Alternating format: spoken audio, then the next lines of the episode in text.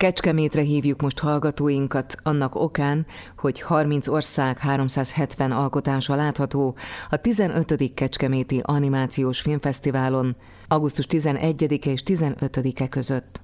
A két évente megrendezett nemzetközi seregszemlén idén öt alkotás jutott be az egész estés animációk versenyébe, amelyek között Oscar díjra, Baftára és Európai Filmdíjra jelölt alkotások is szerepelnek.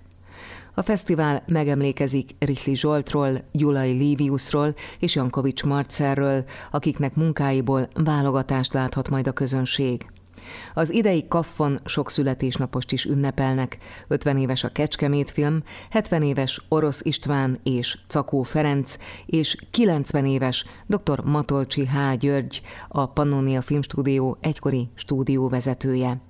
Három moziban és két szabadtéri helyszínen ingyenesen nézheti meg a közönség a legfrissebb magyar és európai animációs filmtermés legjavát, de szakmai programok, kiállítások, könyvbemutatók, közönségtalálkozók, fényfestés, a gyerekek számára animációs játszóház és kaláka koncert is színesíti a fesztivál programját. Több kiállítás is látható majd.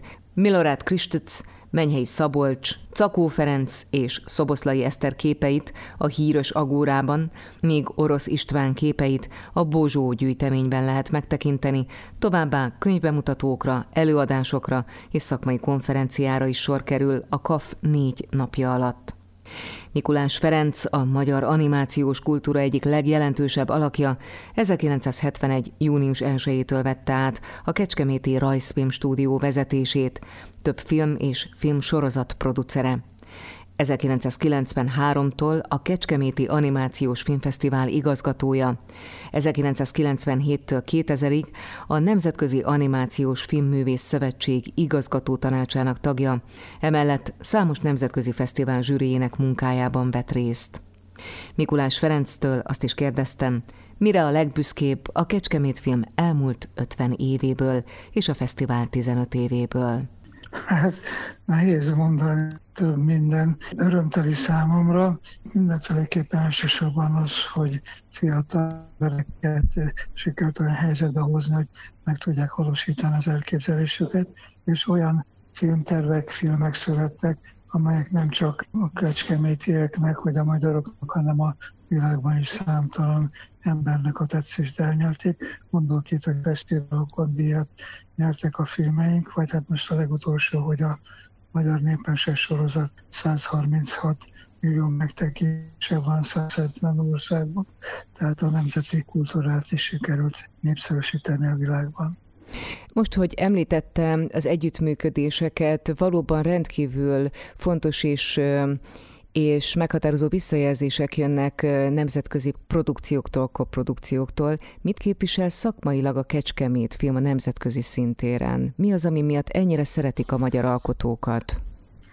van a karakteranimáció. Ezzel azt kell érteni, hogy olyan biztos rajzkészséggel rendelkező kollégákkal bírunk itt Kecskeméten, akik színészi játékban is otthon vannak, ritmusérzékük és fantáziájuk van, úgynevezett karakteranimációt képesek megvalósítani. A figurák itt ebben az esetben a valósághoz közelebb arányokkal rendelkeznek, és hát ennek megfelelően a mozgásoknak és a valósághoz közelítőnek kell lenni, de hát mindez nem naturális módon. Nálunk a metakommunikáció igazán a mi nyelvünk, és hát ezt kell művészi formában megvalósítani. A másik, hogy elég rugalmasak vagyunk, tehát készítettünk mi koprodukcióval szerzői filmet, nagyon sok televíziós sorozatot, egész estés filmben is, és hát ma már elmondható, hogy nem csak két D-ben, hanem három D-ben is képesek vagyunk dolgozni. Hát első majd a kollégáknak a szakértelmét, tisztességét emelném ki. Az a helyzet, hogy szerencsés pályán mozgunk, vagy legalábbis én mindenféleképpen, mert hát a kollégáim a lehető legjobbat akarják megcsinálni, ez tehetségorientált szakmú, tehát itt mindenki a legjobbat próbálja megmutatni, megadni. Az elmúlt öt évtized alatt nyilván önök is számos újítást vezettek be. Melyek voltak ezek, amelyek később meghatározóak lettek? Hát itt két felé lehet választani. Egyrészt témában, az üzenet formájában milyen változások vannak a animációs filmeknél, és más a technika, a filmek tartalmát, mondandóját tekintve.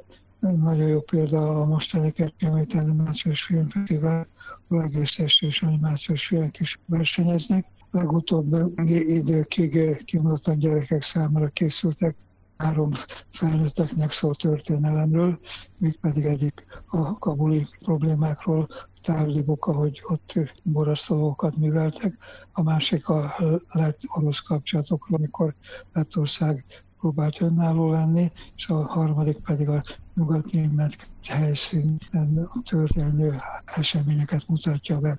Tehát ilyen jellegű változások vannak. Nagyon sok fesztiválon különben előfordulok, és akkor azt látom, hogy kínálok után szagadon, hogy minden világ virágozik, tehát nagyon sokféle animációs filmet lehet tekinteni. A fiataloknál főleg a irodalmi példát hoznak a valami költészet a jellemző, tehát olyan filmek készülnek, főleg a diplomafilmekben, ami mozgó képzőművészetnek lehet tekinteni elsősorban. Technikában, technológiában óriási változás történt, tehát annak idején 50 évvel ezelőtt még 35 méteres filmen dolgoztunk, ma már meg természetes, hogy digitálisan megy minden. Korábban papírra rajzoltak a kollégák, most a számítógéphez kapcsolt, illesztett tableten. A rajzkészség most is meg kell, hogy legyen, de sok erőbb a rajzolás ellenőrzése, a mozgatás ellenőrzése, mert csak egy kattintás, és meg tudják nézni, hogy valójában úgy sikerült el az animáció, a mozgatás, mint ahogy elképzelték. Mikulás Ferenccel, a magyar animációs kultúra egyik legfontosabb alakjával, a Kecskeméti Rajzfilm stúdió vezetőjével és a Kecskeméti Animációs Filmfesztivál igazgatójával beszélgettem annak okán, hogy augusztus 11-e és 15-e között megrendezik a 15. Kecskeméti Animációs Filmfesztivált, amelyen 30 ország 370 alkotása látható majd. Kedves hallgatóink, a Várkert Bazár a Budapesti Filharmóniai Társaság zenekarával igazi csemegékkel készül 2021 nyarára. Augusztus 8-án Zene és bűvelet címmel Rodolfo születésének 110. évfordulóját lehet megünnepelni az alkotókkal. Erről hallhatnak további érdekességeket a Papagéno klasszik folytatásában.